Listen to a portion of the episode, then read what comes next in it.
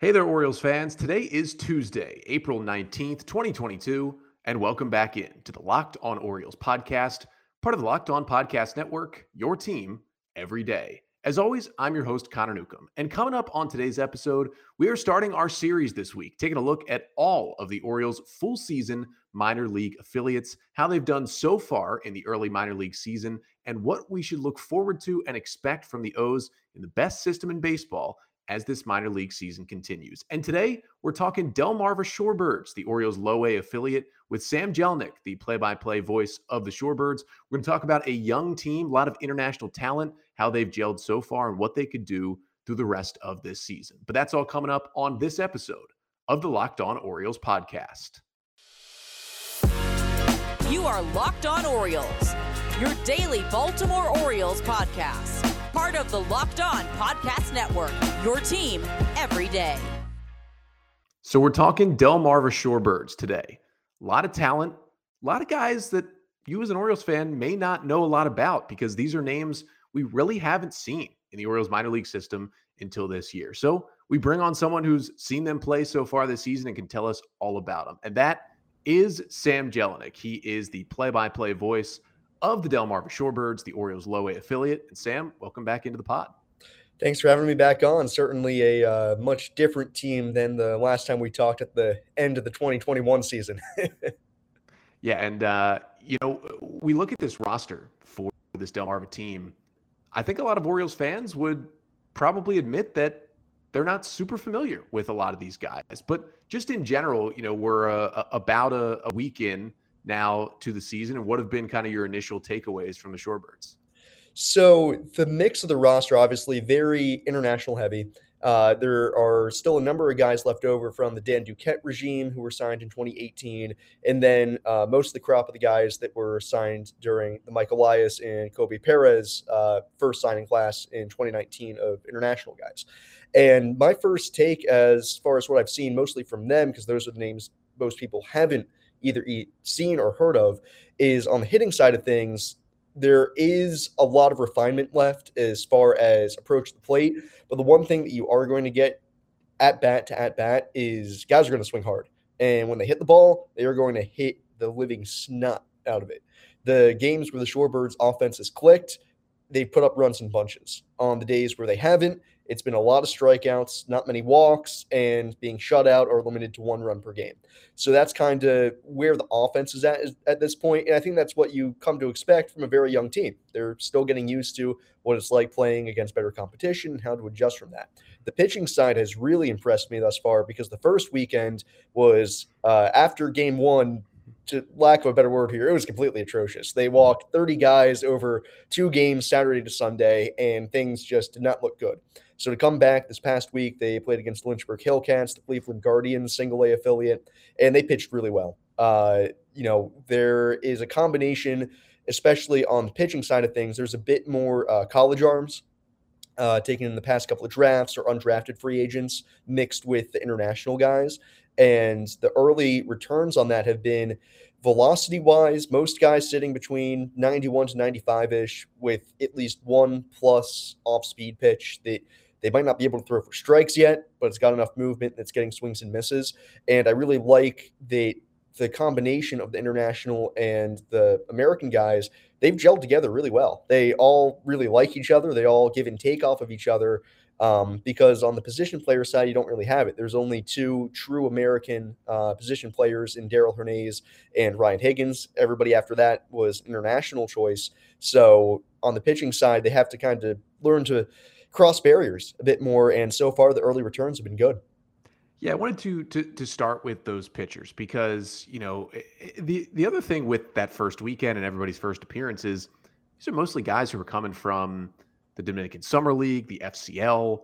I mean, this is a whole new ball game when you get to full season baseball. I mean, kind of, you know, a lot of the training wheels do come off and and there's still some on obviously at this level, but it is very different when you get to that full season. You look ahead of you too and you know, you know, we are not just playing from, you know, June through August or whatever they may have been playing. Like we got to be here for a full season. So I wanted to first ask about Moises Chace because I know he is a pitcher who among these guys who are in this rotation is actually, I feel like, been mentioned the most of the international guys just because he's been picked up by other outlets that kind of do cover the Orioles minor leagues and they've been hyping him up a little bit. But that first outing, I mean, how impressive was he? And, you know, what have your, your first thoughts been about him? So Chace, like you said, was one of the guys I had circled coming into this year. As you know, you do your Google search on all the guys coming uh, on the opening day roster, and for a lot of them, there's not too much info. But Chace was a name that kept on popping up as people saying, "Hey, this guy might be something," and he absolutely dealt uh, this past Wednesday against Lynchburg. The fastball for a guy, a kid who's 18, and I don't think soaking wet yet is even 170 pounds.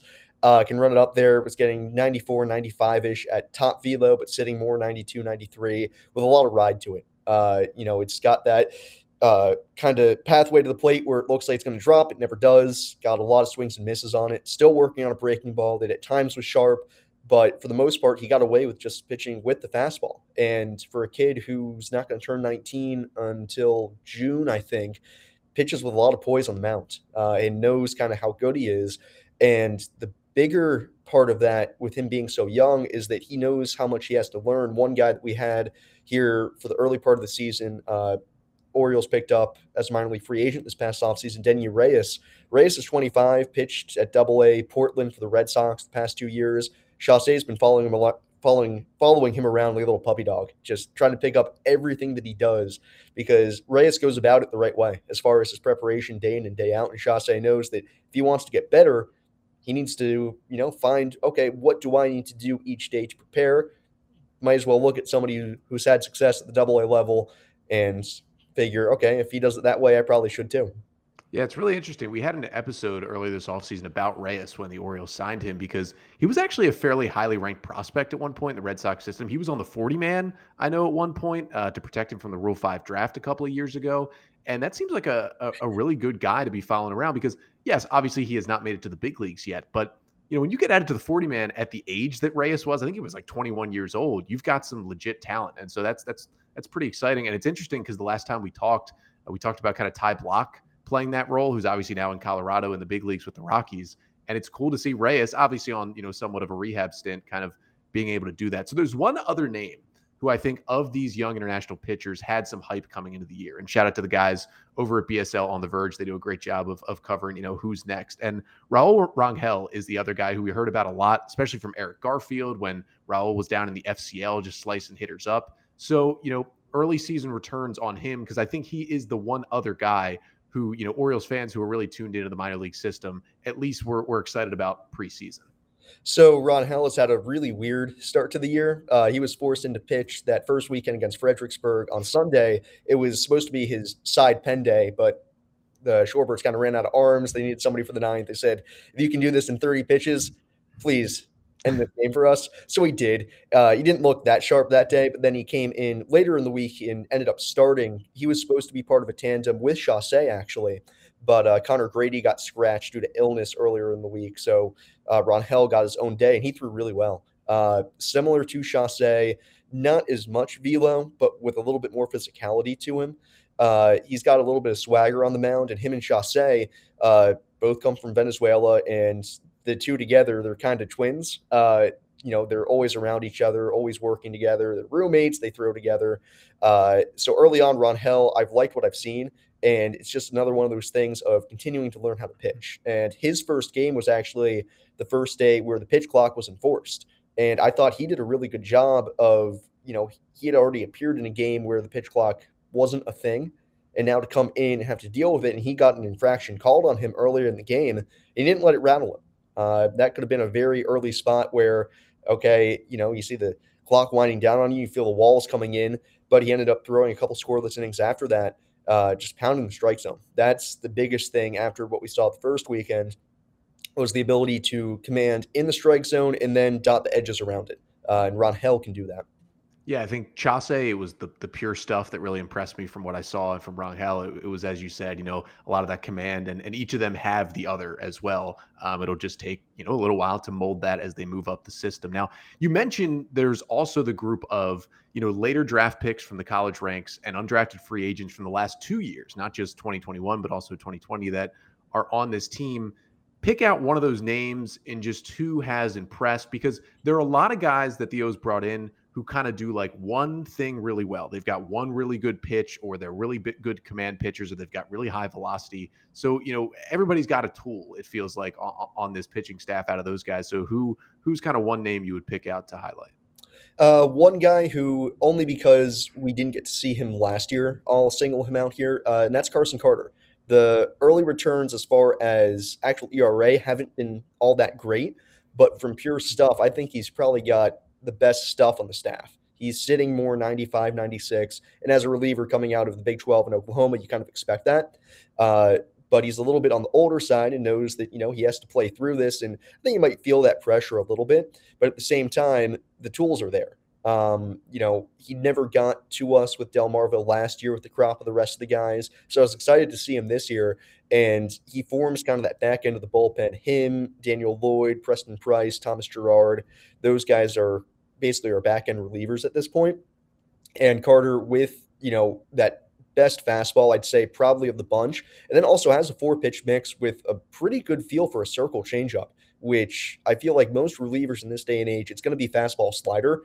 He also has a slider and a curveball, but he's thrown the changeup more than I'd expect. And I think that's a real weapon for a reliever where you don't see that too much from a power arm.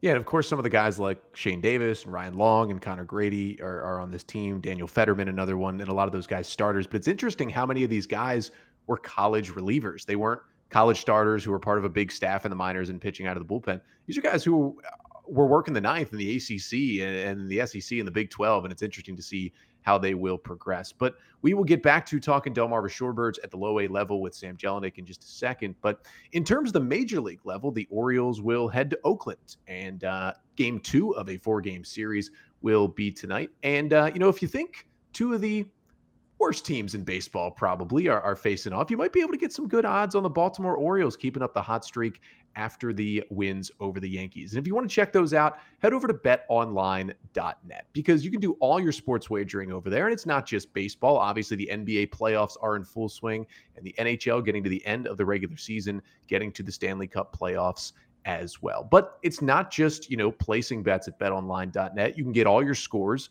You can get your sports news to uh, inform yourself as a sports bettor. And also you can listen to podcasts over there, podcasts just like this one. So head over to betonline.net where the game starts. So we're here with Sam Jelinek, the play-by-play voice of the Delmarva Shorebirds, the Orioles low A affiliate, and we're talking about the Shorebirds, not just how they've done so far this year, but previewing the 2022 season. And Sam, we've talked about some pitchers, so let's move over to the hitters. And the one guy I want to talk about is the guy who, you know, maybe wasn't thrilled to still be in Delmarva this year, but he is and he's showing that maybe he should be in Aberdeen pretty soon. And that is Darell Hernaiz, who has been around the block for the Shorebirds for a couple years now and was a fairly high draft pick and saw a lot of guys get promoted and him stay in that infield. But what has he done so far with the bat to show that it's time to go to the high A level? So the biggest thing that I've seen from Darell from year over year, what's really changed is there's a new swagger to him when he's in the box. He is no longer. Last year, he played most of the year at uh, age 19 he looked like a 19 year old on the field. You know, it seemed like he only had like two at bats last year where he faced a pitcher that was actually younger than him. And it felt like a lot of times that it did feel like, okay, it was pretty apparent that he was the youngest guy in the field. This year, it doesn't feel that way anymore, even though he's still just 20 and for the most part, not still facing pitchers that are older than him. This time around, though, he feels like, you know, he controls the box his takes are extremely confident. When he swings the bat, he intends to do damage. And for the most part, he's done that this season. His swing decisions, that's been the most impressive part to me, have been off the charts. His takes are 100% not, okay, you know, this fastball looks like it's off the plate. I'll watch it all the way in and maybe I'll get lucky here. It's no, I know this pitch is outside. I know this pitch is in my zone. I'm going to pull the trigger and I'm going to hit the lights out of this baseball. And for him to come back this year and not hang his head and realize that – him being back here isn't a product of how he played last year. He played fine at this level. Not great, but purely okay. It's more a product of there are a lot of other talented middle infielders ahead of him who are older than him that need to get playing time up the ladder. And he still needs to play every day to get better. So him going to Aberdeen, even if he had started there, but playing only two days a week, that wasn't going to help him. but I think he's taken it in stride and shown that, hey, he needs to be moved up to Aberdeen pretty soon. Otherwise, there's not really all too much left for him to do down here. Yeah, compare him a little bit to, in this sense, to Adam Hall in the Orioles system, where, you know, highly touted, highly drafted middle infield product. And, you know, just because the guy was so young and had early struggles at the lower full season levels, got passed over by a lot of middle infielders. But you keep realizing, wow, this guy's only 20. Wow, this guy's only 21. Wow, this guy's only 22. And these college guys are now, you know, 24 years old as they're passing over him. But we've now seen Adam Hall early this season. We'll talk about him later in our double A episode. He's off to a hot start in Bowie. So now you've got Hernandez off to the hot start, of course, in Delmarva, and you know, finally having the team kind of be be his team in terms of you know who else is there. But speaking of who else is there, you know, one of the first trades that Mike Elias made was that Andrew Cashner deal when he sent Cashner over to the Red Sox at the 2019 deadline. And because of injuries and just because of age, you know, two 17 year olds, you know, Orioles fans didn't get to see the return really on this. And now we're finally seeing it. And Noelbert Romero is that first return. And he is leading this team with an over 1,200 OPS so far this season. And again, when you're getting two guys that out of the Dominican Summer League for your like number three starter in Andrew Cashner, who hasn't pitched in the big since that 2019 season ended. Maybe you're not expecting too much, but what can Orioles fans get excited about Romero and potentially thinking about, you know, a solid return in that Cashner deal? Whether or not you actually want to get excited about Romero's playing ability, just watching him day in and day out is the most exciting thing that I've witnessed with this Shorebirds team. Nobody goes about their day happier than Noelbert Romero, constantly dancing, constantly laughing, and just an all around good presence for this team. Um, you know, he's I was surprised a little bit at the start of the year that he wasn't starting on opening night. And for the most part, he's batted towards the bottom of the order. He finally hit leadoff uh, this past week against Lynchburg, but I was that kind of surprised me a little bit. But at the same time, he's just run with it. Uh, he homered the first start that he had, and it wasn't a cheapie here at Perdue Stadium. He sent it pretty well over the wall and left. And you know he's still growing into his frame. Uh, I think he's listed at six foot one eighty but looks maybe an inch or two shorter than that and a few pounds lighter. But he moves really well around the diamond. He's got great speed. He's got a great feel for the game. Our manager, Felipe Rojas Jr., absolutely loves him. Everybody adores him on the team. He's a great presence to be around. And to have that kind of aura around you as such a young player playing in your first full season uh, outside of the complex, I think speaks volumes about him. And then as far as the talent goes, you can see that it's there. And for a lot of these guys, it is envisioning okay, if he adds 20 more pounds or tacks on two more inches and continues to progress the plate, we'll see what happens. And I think for Noelbert, the big thing is he already has the approach at the plate down. For him, it's going to be about adding the size instead. So we're going to finish up chatting with Sam Jelinek in just a second, talking about the guys who have – surprise so far in Delmarva and who we should look out for for the rest of the 2022 season. But first, got to tell you about rockauto.com because if you drive a car like me, sometimes things break and you need to find some parts. And if you're like me, I know nothing about cars. I like the car that I drive, but I have no idea what it needs to be fixed. That's where rockauto.com comes in. It's not like your chain auto parts dealer where I go in and you know, you get big times sometimes. They try to intimidate you and let you know that they know more about cars than you. It's like, I, I, I know that. Just please help me out. Well, rockauto.com, it's easy, it's simple. They've been working with do it yourselfers for over 20 years. And the best part is, of course, the prices are the lowest you're going to find on any auto parts. So for all the parts your car will ever need, head over to rockauto.com and tell them Locked On Orioles sent you in the How Did You Hear About Us box. That really helps us out as well. So again, reliable, low prices at rockauto.com. All the parts your car will ever need. So we're here with Sam Jelinek, the play-by-play voice of the Delmarva Shorebirds, Orioles Low A affiliate.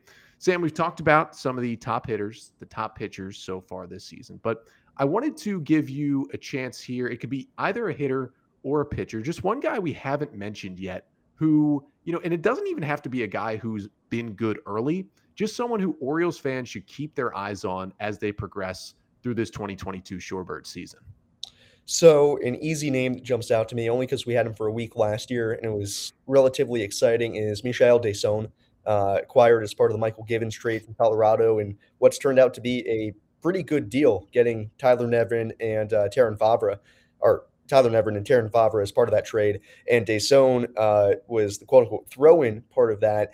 He is physically uh, still filling out a little bit, but he's got that frame at six foot four and kind of runs a little bit like a gazelle that you envision a lot out of him. Uh, he's still coming around a little bit at the plate. He, to my knowledge, hasn't drawn a walk, drawn a walk yet this season, but he's still hitting above 300. So bat to ball skills are there. The ball jumps off of his bat, and he's got those raw tools that you just dream about watching him uh, during five o'clock BP. Transferring that into games will be a little bit more difficult, and I know that there's been some struggles. And one other name I'd like to add on with Deson, especially because he has had a lot of struggles to start this year, is Isaac De Leon, uh, acquired from the Marlins during uh, 2020 trade deadline. And to start this year, he's like one for 20 and looks not too great at the plate, but he's hanging in there. Uh, again, like Deson, struggling with his approach to the plate a little bit, but physically, he can play short, he can play third, he might even play some seconds here to start this season. He's one guy that I just want to get it clear to all Orioles fans. Don't panic about him yet. For a lot of these guys, like you said, Connor, this is their first time playing outside the bubble of the complex or even out of the Dominican Summer League. So the first struggles that they're going to have here might be the first they've ever had, really, period. And working through that over the course of a 132 game schedule is really the big thing for all these guys to grow this year. The numbers are kind of secondary to that, the growing experience to make sure that they can just handle this uh, in total. So De Leon, don't worry about him quite just yet. He has the physical tools. Don't worry, he'll be okay. Yeah, and, and, you know something we have seen so far, and and this hasn't been completely proven because you got to see these guys, you know, work their way through the system and get to the big leagues. But Mike Elias has done a really good job of identifying really young talent, a lot of guys who are in the Dominican summer leagues, and a lot of that has to do with Koby Perez and his staff and the scouts as well who identify these players. But you know, Isaac De Leon comes over for a trade for Richard Bleier, you know, in that 2020 season that no one was, I think, like distraught about, but it was almost just a confusing trade. Like, why trade Bleier now? And you know, we're seeing De Leon, and obviously it's been a struggle to start, but he's been good. And obviously Deson, you know, you look at Nevin, already been in the big leagues. You look at Vavra in AAA with Nevin right now, both pushing for a big league spot. But you know, could Deson be the guy who has the highest upside out of all these guys? And it's really interesting to see all these players. And the most exciting part, really, is that this is the first year where we're seeing all these guys at the full season level, where we can turn on MILB TV, we can listen to Sam, and we can watch these guys. And listen, Eric Garfield does a fantastic job down in the FCL. You know, uh, just just videoing these guys with his phone, and we we wish him all the best right now. But you know, when when you go from that, and and we're looking at his video, he does a great job. But then we get the broadcast camera camera angle as well in Delmarva. You just get excited for these guys. And so, Sam, I'll, I'll give you the floor before we leave. Just you know I know people want to see these players, but also, you know, what should people be looking forward to if they're coming out to the ballpark uh, at Arthur Perdue Stadium this year? If you know, for me, it's more when we go on the family vacation to Ocean City. It's a it's a trip to Delmarva, and I know for many others closer to the area, it's uh, you know great way to spend a weekend. So, uh, what can people look forward to at the ballpark this year? Well, we got, I think it's 13 fireworks shows remaining. We had one during our opening weekend. So odds are you come out to the ballpark, you're going to end up seeing some fireworks no matter what Saturday game you come out to. Uh, we have an Adley Rutschman Maryland Pride themed bobblehead. Uh, the day of the game escapes me. I think it's in August, but that will be a hot ticket item uh, as all of our Maryland Pride themed stuff is. We'll have a couple of different things that are Maryland Pride themed. That's one of our Thursday giveaways this year. Typically, we used to do the hat giveaway. This year, it's just we're giving out a bunch of different stuff that's Maryland Pride themed. Bucket hat. I think we're doing a cooler. So, like any native Marylander, if you want stuff with a Maryland flag on it, come to Perdue Stadium on a Thursday. You know, the schedule will stretch all the way to September 11th this season, uh, playing Tuesday through Sunday again this season with one Monday game. That'll be July the 4th uh, against Salem. So if you want to come out on July the 4th, we'll have that. But it's another great year at Perdue Stadium. And uh, just one thing I wanted to add on because you brought up the staff of Elias and Koby Perez. One of the big reasons I have faith uh, in this Shorebirds team and especially the international talent, despite some of the early struggles here in the season, is the manager, Felipe Rojas Jr. Uh, Felipe oversaw the Dominican Academy for basically the past decade. And now, with a lot of the guys, a lot of these kids that he kind of considers second sons, he is now managing them. And they revere him like no other. He understands what it takes to come stateside and play at this level for the first time, not just from an on the field aspect, but to just how to live in a foreign nation while being expected to play at the highest level. Uh, and Felipe has done a great job with our fans, by the way. Uh, he's always open to talking, always, you know, waving at the fans. And that's another big aspect if you come out to Perdue Stadium this season. These guys are a joy to just be around, to watch on the field. They're very interactive and they love to have fun with fans. So anytime you come out to Perdue Stadium this season, it's just going to be a blast. Yeah, I thought that was one of the underrated, coolest things the Orioles did with the coaching staffs this year is say, look, Alou has worked with a lot of these guys when they were in the Dominican Summer League. How do we make them feel more comfortable while also bringing in a coach who has been around forever, knows this system, and can coach baseball? Just promote him to Delmarva. And I, I talked about it on an episode when the Orioles released their coaching staff. So I felt like it was one of the smartest moves they made on the staff, and and you know hopefully continues to pay off for the Shorebirds and for the Orioles system as a whole. But Sam, thank you so much for joining us once again. I'm sure we'll have you back on at some point this season to talk some more shorebirds as well. But uh, thank you again, and we're excited to watch Delmarva uh, at the low A level this season. Appreciate it as always, Connor. So that was Sam Jelinek, the play-by-play voice of the Delmarva Shorebirds, the Orioles low A affiliate. A lot of young international talent that uh, could be the future of Birdland playing in Delmarva this year. But that's going to do it for today's episode. We'll be back tomorrow with Bob Phelan of BSL on the Verge. We're going to take a look at the Aberdeen Ironbirds. There's a whole lot of talent on that team. Coby Mayo, Colton Cowser, just to name a few. And we'll take a look at what you should be looking for for the Ironbirds who have had the hottest start in the O system so far this year. But again, that's coming up on tomorrow's episode. Until then, I'm Connor Newcomb, and this has been the Locked On Orioles podcast, part of the Locked On Podcast Network. Your team every day.